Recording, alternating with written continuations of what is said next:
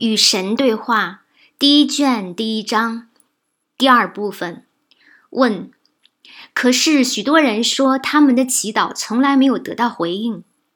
答：没有祈祷，祈祷无非就是表明事物如此这般的强烈宣言而已，得不到回应。所有的祈祷，所有的想法，所有的宣言，所有的感受，都是创造性的。你在多大程度上认为它是真实的，它就会在多大程度上出现于你的经验。假如有人说他的祈祷没有得到回应，那么实际情况是他最信以为真的思维、话语或者感受已经发挥了作用。然而，你必须知道的是，这其实是个秘密。起到控制作用的思维，永远是思维后面的思维。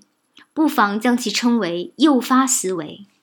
所以，你若是恳求乞讨，你将来体验到的你想要选择的东西的几率就会变得非常小，因为所有祈求之后的诱发思维是你现在没有拥有你想要的东西。这种诱发思维变成了你的现实。只有一种诱发思维能够压制这样的思维，那就是信仰的思维。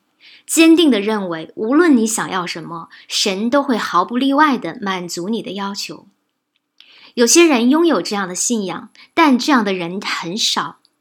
只要人们不再认为神总是对每个请求说好的，而是根本地了解到请求本身是多余的，那么祈祷的过程将会变得非常简单。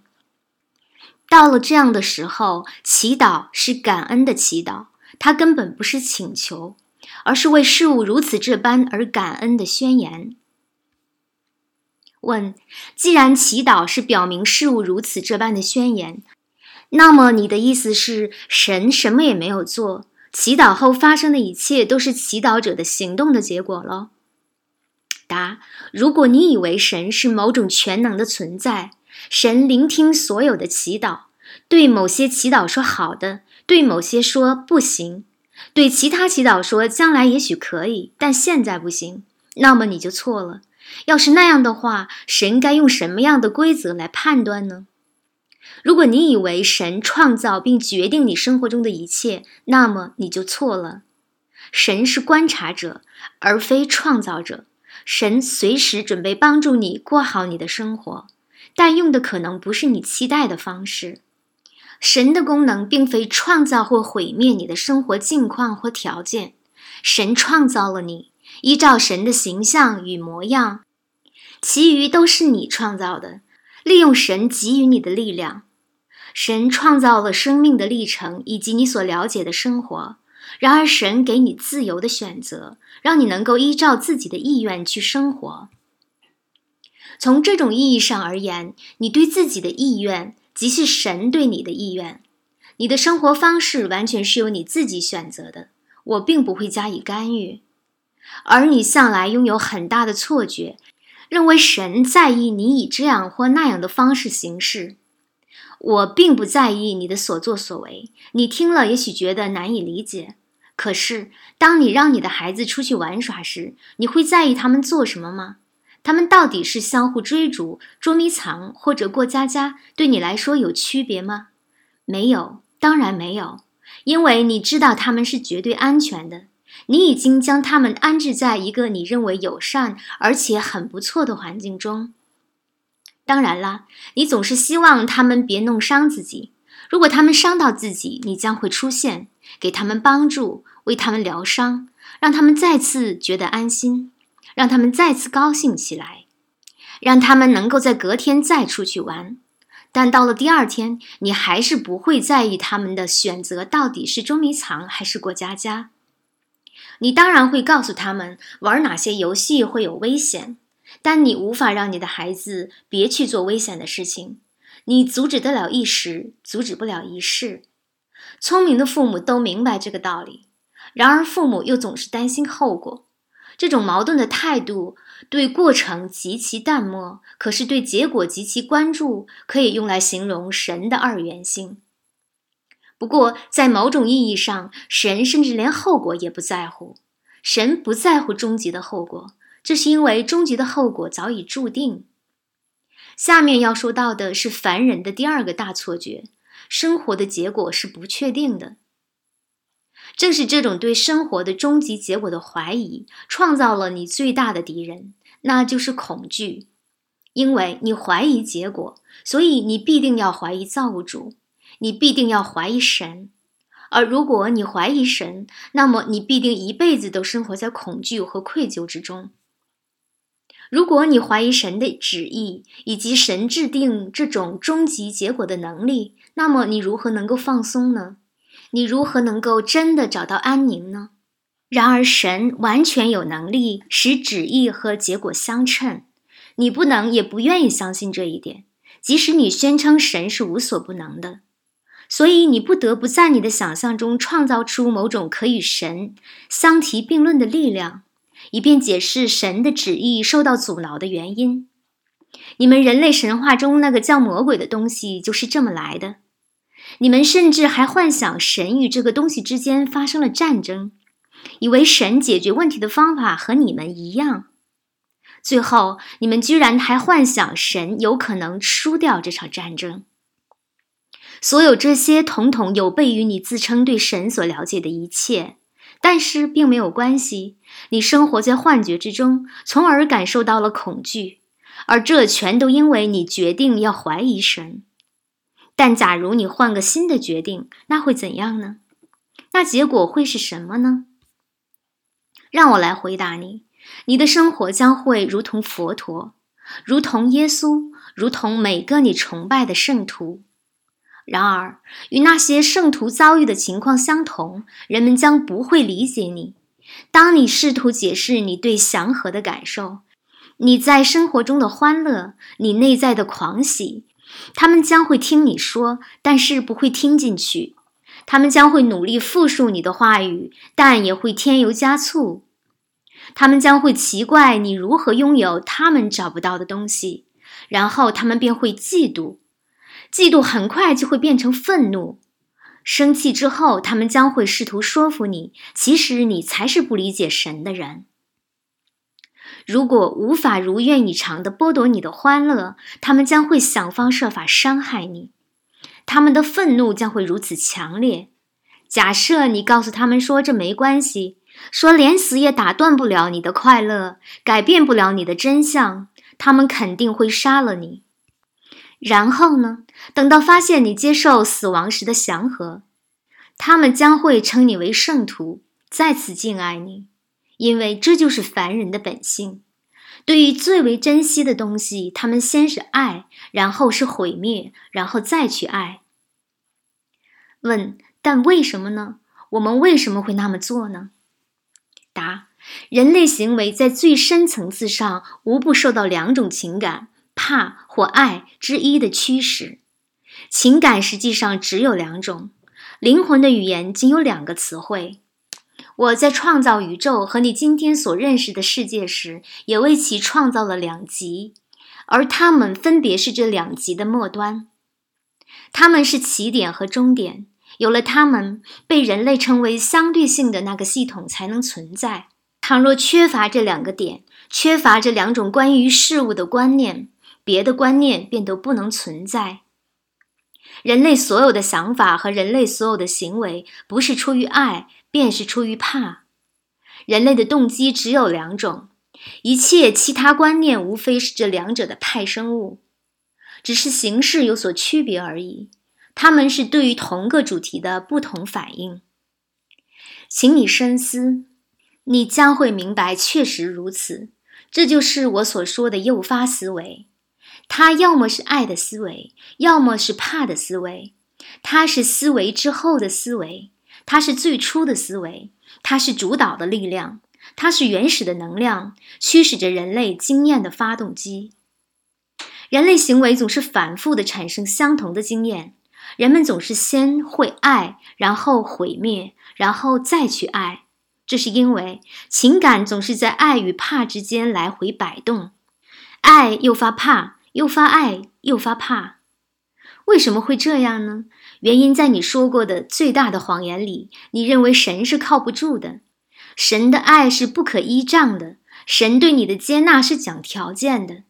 终极的结果因而是不确定的，而且你还把这个谎言当作是关于神的真相。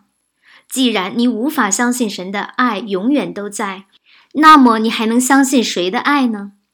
假使在你表现不妥的时候，神会离你而去，难道那些凡人就不会吗？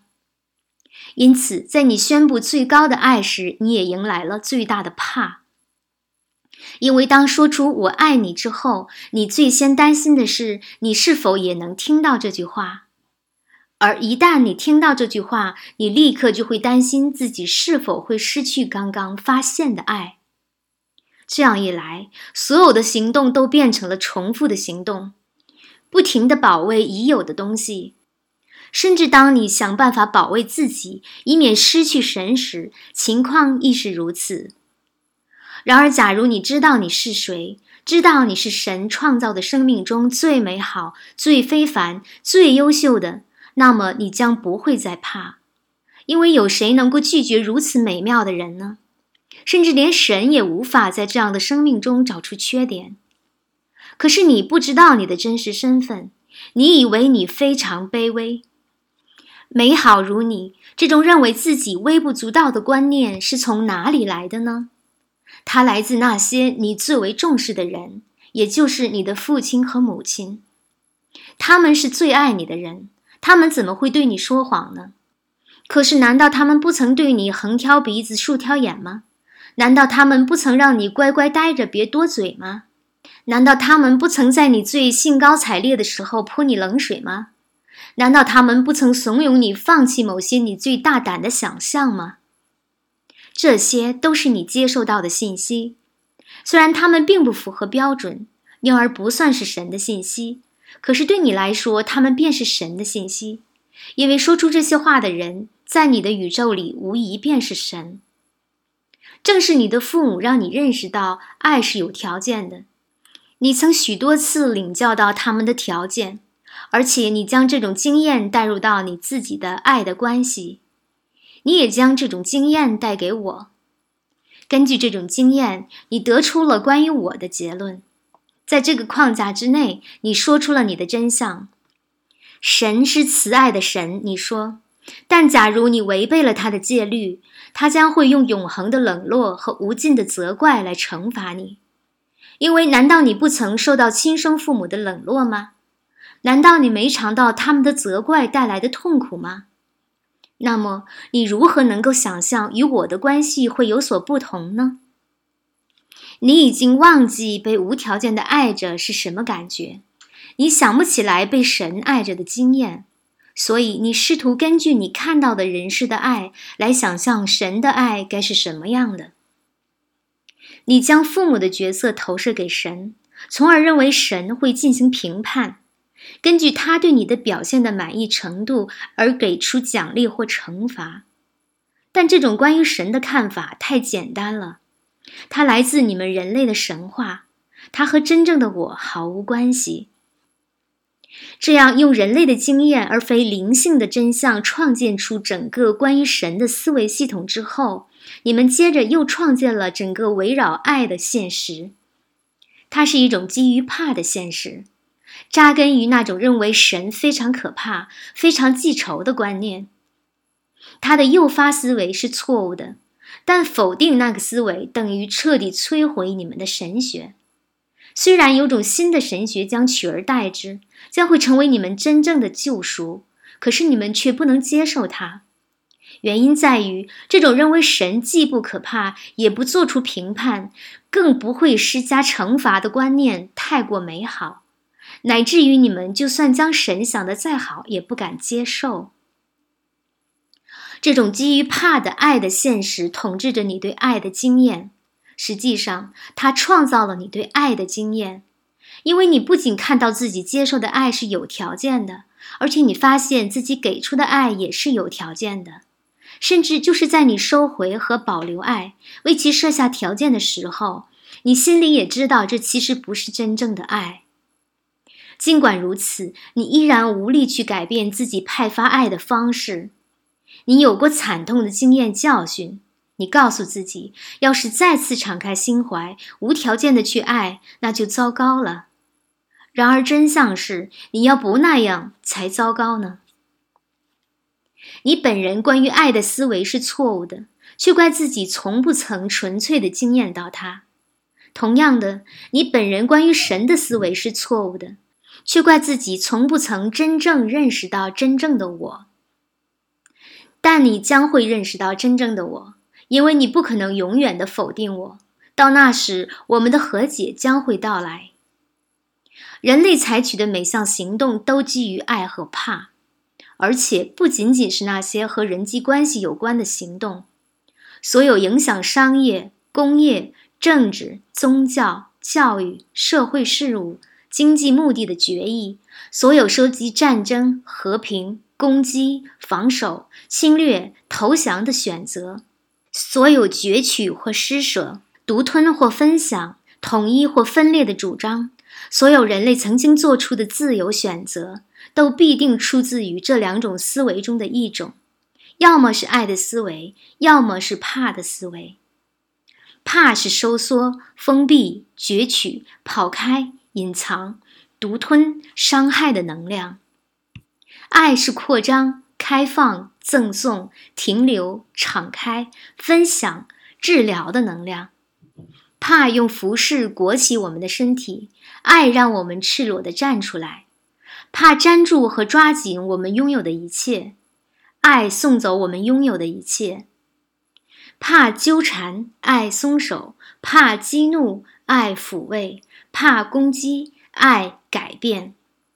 所有人类的思维、话语或举动，要么基于怕，要么基于爱。这一点你们别无选择，因为除此以外没有什么好选的了。但至于选怕还是爱，你们可以自由决定。问。听你说倒是很容易，可是到了做决定的时候，怕往往占据了上风。为什么会这样呢？答：你受到的教育让你生活在怕中。你曾听说最合适的才能生存，最强大的才能获胜，最聪明的才能成功。极少有人说起最有爱心的人是多么光荣，所以你拼命想成为最合适的、最强大的、最聪明的。以这样或那样的方式，如果认为自己在哪个方面较为逊色，你便会怕失败，因为人们跟你说过，逊色就等于失败。所以你当然选择了那些由怕诱发的行动，那些是你一直以来受到的教育。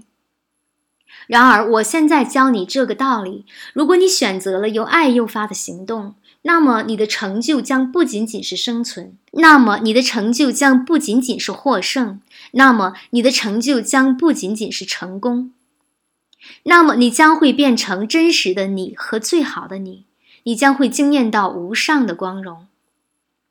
要做到这样，你必须别理那些世俗老师的教诲，他们诚然是好意的，可是他们的知识是错误的。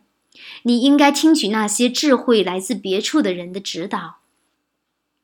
你们人类当中有许多这样的教师，历来就有。因为我不会抛弃你们，我让他们来把这些真理展示给你们，教给你们，引导你们，提醒你们。然而，最伟大的提醒者并非他人，而是你内心的声音。这是我使用的第一种工具，因为它是最方便使用的。内心的声音是我说出的声音中最响的，因为它离你最近。只要你能听清楚，这个声音将会告诉你别的一切是真还是假，是对还是错，是善还是恶。它便是雷达，能够设定航行的路线，掌握船舶的方向，指引整个旅程。只要你听从它。也正是这个声音告诉你，此刻你正在阅读的这些话语是爱的话语或怕的话语。利用这把尺子，你可以衡量他们是应该牢记的话语或应该忽略的话语。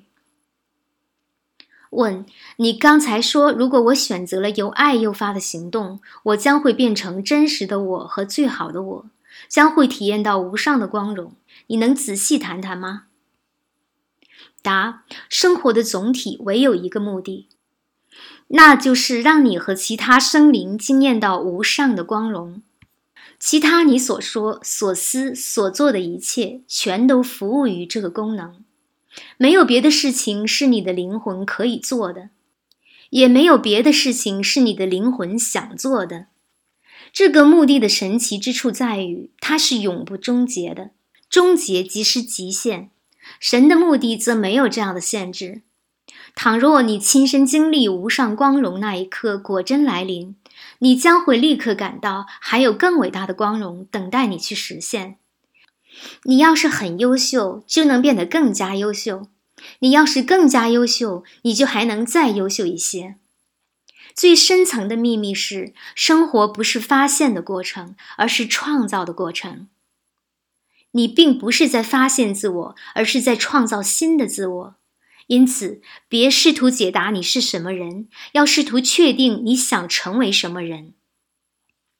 问：有人说生活是学校，我们在这里学习某些特殊的课程，等到毕业之后，我们便能追求更远大的目标，而且不再受到肉体的束缚。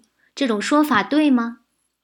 答：这也是你们的神话，来自人类的经验。问：生活不是学校吗？答不是。问我们在这里不是为了学习课程？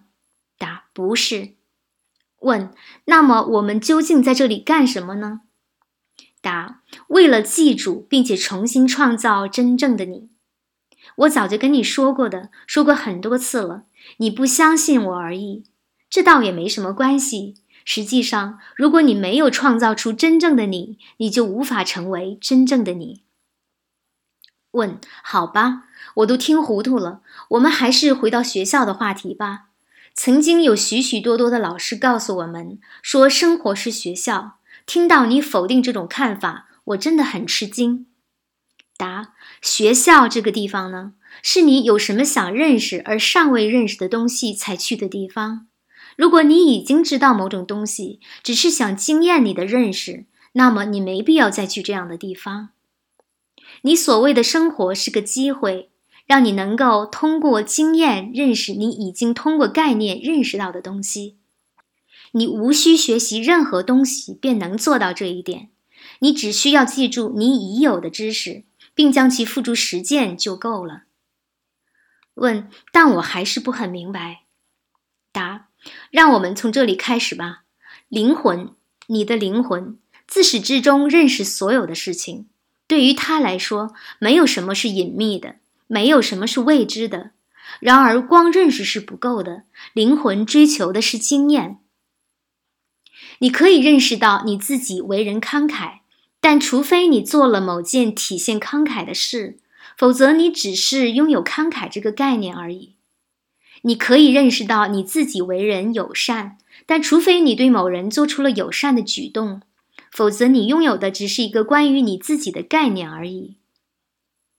你的灵魂唯一的欲望是将关于其自身的最美好的概念转化为其最美好的经验。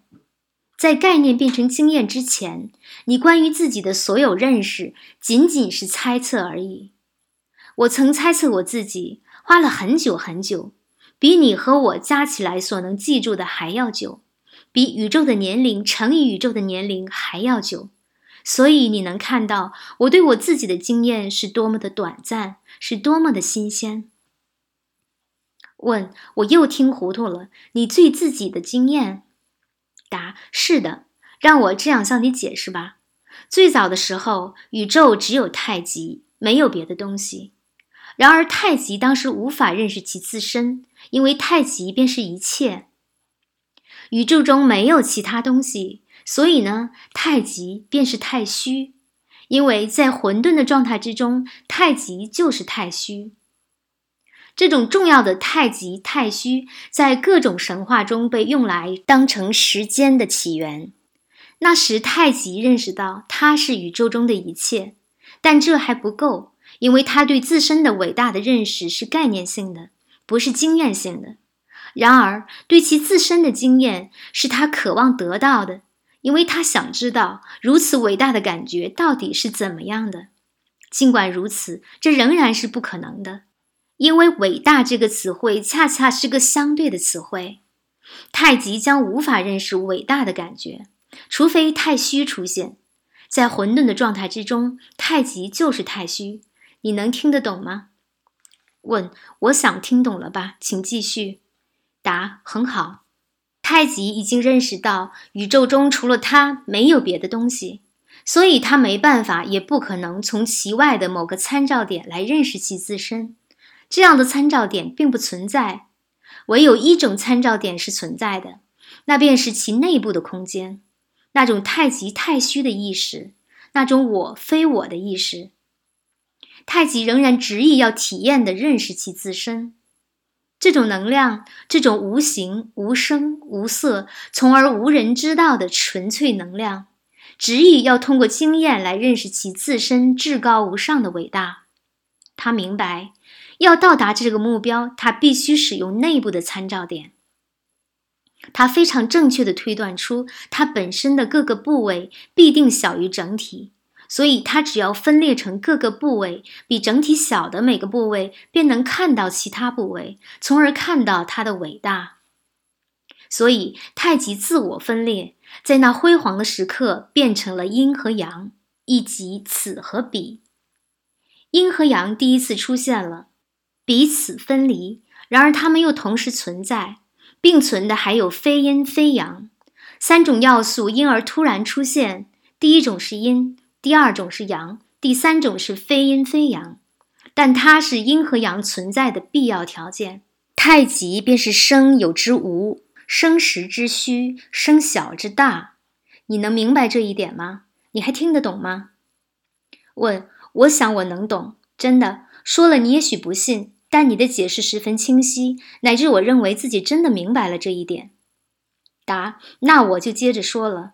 有些人把生有之无称为神，然而这么说也不准确，因为他们言下之意是存在着某种非神的东西，比如说所有非无的东西。但我便是万物，无论是有形的还是无形的，所以前面我自称无形的至尊。东方神话中将神定义为虚无或虚空，而西方的神话则认为一切有形的东西皆是神。从本质上来讲，这两者都是错误的。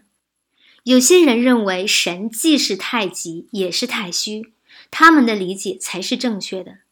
创造出阴和阳之后，神总算有可能认识其自身了。在这内部发生的大裂变的刹那间，神创造了相对性，这是神送给其自身最好的礼物。因而，相互关系是神赠送给你们人类最佳礼物。这点稍后再来详细讨论。就这样，从虚无之中产生了万物，这是一次灵性事件。你们的科学家所谓的大爆炸理论恰好与此完全吻合。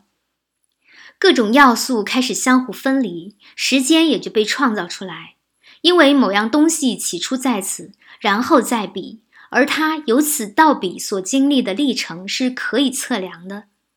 神各个有形的部分开始定义他们自身，彼此之间产生相互关系。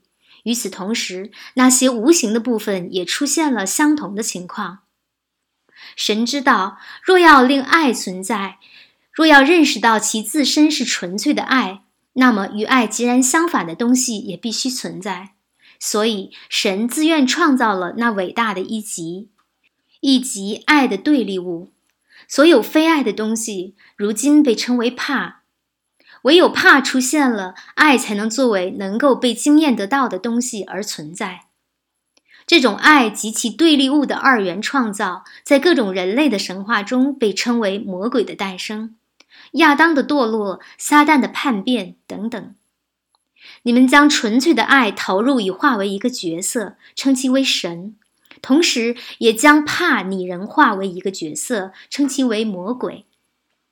地球上有些人围绕这件事杜撰了许多相当复杂的神话传说，虚构出各种关于争夺与战斗、天兵与鬼族和各种善与恶、光明与黑暗的势力的场面。这种神话是人类早期的尝试，他们试图借由神话去理解这次宇宙事件。并以他们能够理解的方式去讲述它。其实，关于这次宇宙事件，人类的灵魂深处是了解的，但是人类的精神却几乎毫无察觉。在自我分裂为宇宙的过程中，神用纯粹的能量创造了如今存在的万物，包括有形的和无形的。换句话说，神不仅创造了物质的宇宙，也创造了精神的宇宙。构成我非我这道方程式后半段那部分的神，还裂变成无数比整体小的个体。这些能量个体，你们将会称为灵魂。你们人类有些宗教的神话认为神是天赋，生有许许多多的灵童，这与你们人类对生命自行繁衍的经验相符。大多数人也只能依靠这种方式，才能真正理解为什么会有无数的生灵突然的出现在天堂之国。就这个例子而言，你们的生活传说与终极实在相隔并不远，因为从整个宇宙的意义上来说，这无数构成了我的总体的灵魂，确实可以算是我的子孙后代。我分裂自己的神圣目的在于创造出足够多的部分之我。这样，我才能够惊艳地认识我自己。造物主若要通过经验认识到自己的造物主身份，那么办法仅有一个，那就是去创造。所以，我将创造能力赋予给这无数部分之我中的每一个，赋予给我所有的灵童，而且这种创造力与我作为整体时拥有的创造能力是相同的。你们的宗教说人类是依照神的形象和模样被创造出来的，他们想说的其实就是这个意思。这并不意味着像某些人说的那样，我们的物质身体是相似的。尽管神能够随心所欲地化身为任何物质形式，它的含义是我们的本质是相同的。我们是由相同的材料构成的，我们是相同的材料。有着相同的性质和能力，包括从稀薄的空气中创造出物质实在的能力。我创造出你们，我的灵性后代的意图在于让我自己能够认识到我是神。除了通过你们，我没有别的办法来做到这一点。因而可以这么说，其实我已经说过很多次了。我对你们的寄望是，你们应该认识到你们自己便是我。这看上去惊人的简单，然而也非常复杂，因为唯有一种方法能够让你们认识到你们自己便是我，那就是你们首先必须认识到你们自己并不是我。接下来要仔细听，要全神贯注的听，因为下面要讲的非常微妙复杂。你准备好了吗？问：准备好了。答：很好。别忘了，是你求我向你解释的。你等待我的解释已经等了许多年。你求我使用通俗易懂的语言，而不是神学教义或者科学理论来解释。问：是的，我知道我求过你什么。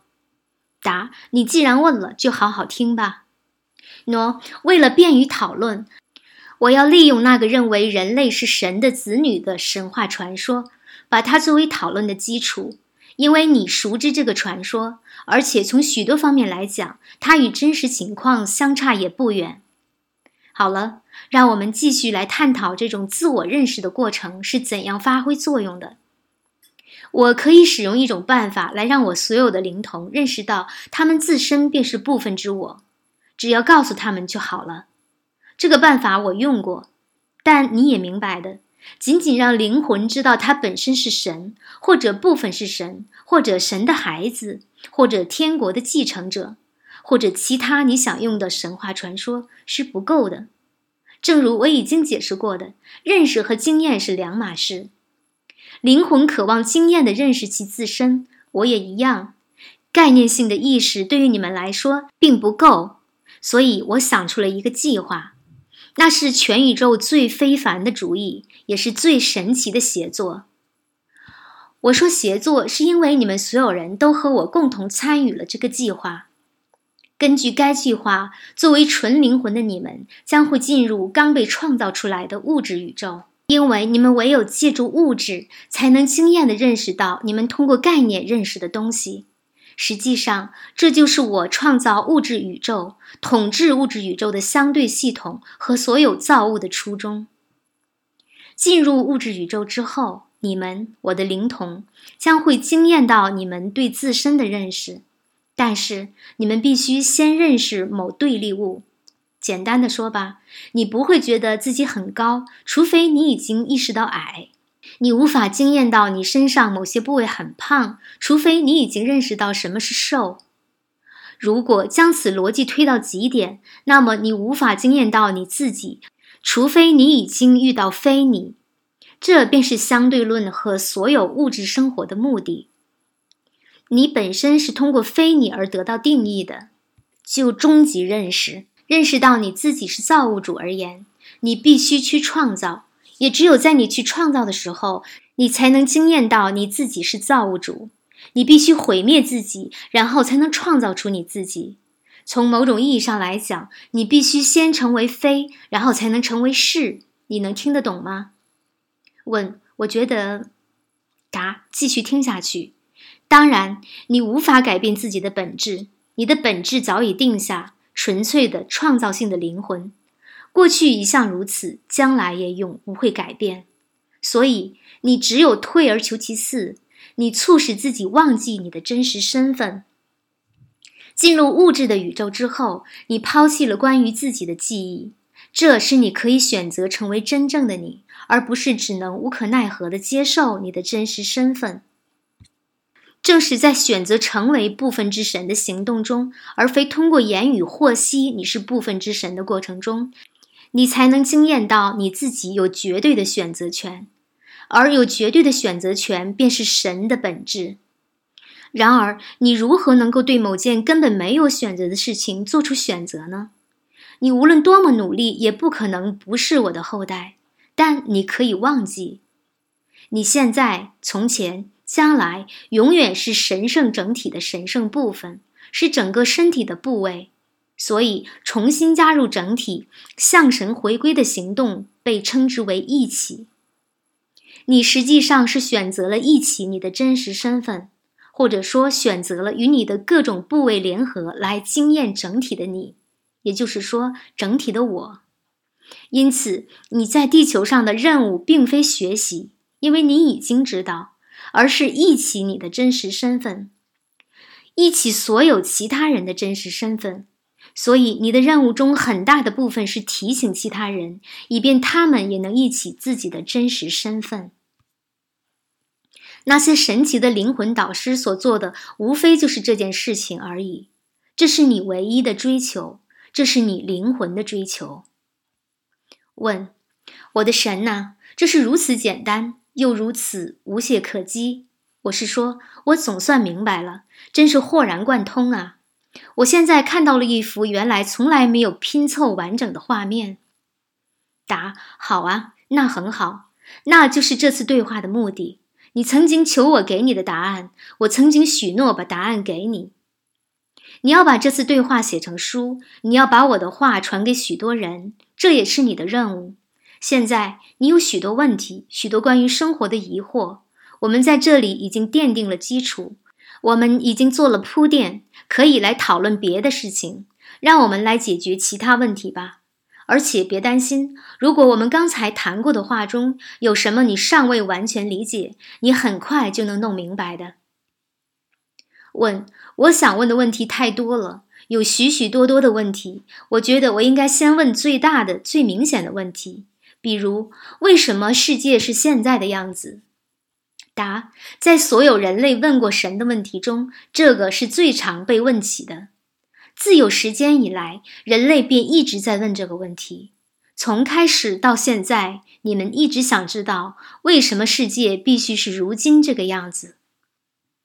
这个问题的经典提法大抵是这样的。如果神是那么完美，那么有爱心，为什么会创造出瘟疫与饥荒、战争与疾病、地震与龙卷风、台风与各种自然灾害、个人深深的失望和世界性的灾难呢？这个问题的答案要到宇宙最深的秘密和生活最高的意义中去找。我并不通过只创造你们成为完美的环境来展现我的善。我也不会通过禁止你们展现你们的爱来展现我的爱。正如我已经解释过的，你无法展现爱，除非你能够展现非爱。事物不能脱离其对立物而存在，除非处在绝对的世界里。然而，绝对的领域对你们和我而言都是不够的。我向来存在于绝对的世界中，而你们也是从绝对的世界中来。绝对的领域里没有经验，只有认识。认识是神圣的状态，然而最大的欢乐却是存在。存在唯有于经验之后才能实现。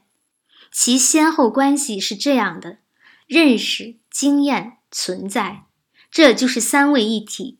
这三位一体就是神。胜负是认识，以及所有理解之父，所有的经验之源。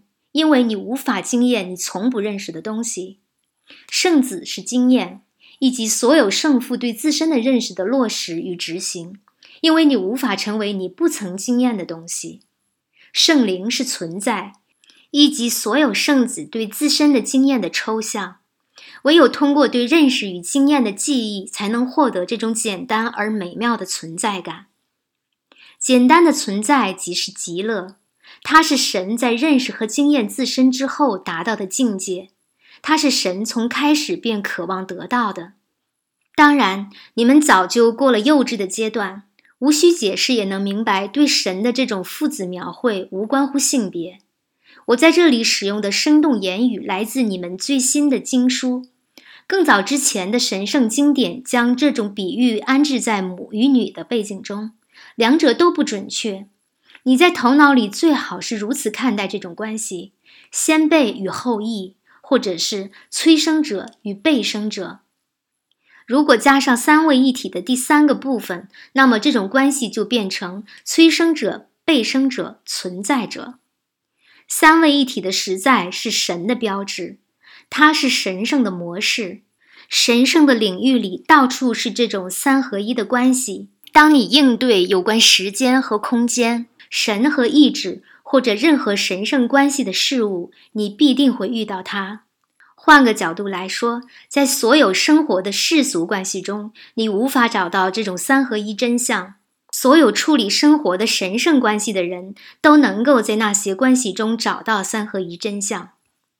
有些宗教学家将三合一真相描绘为圣父、圣子和圣灵；有些精神学家使用的术语是超意识、意识和潜意识；有些灵魂学家说是心智、肉体和灵魂；有些科学家认为是能量、物质和以太；有些哲学家说，真实的事物必须在思维、言语和行动上都是真实的。谈论时间的时候，你只会说起三种时态：过去、现在、将来。你的知觉中也只有三种时刻：从前、如今、以后。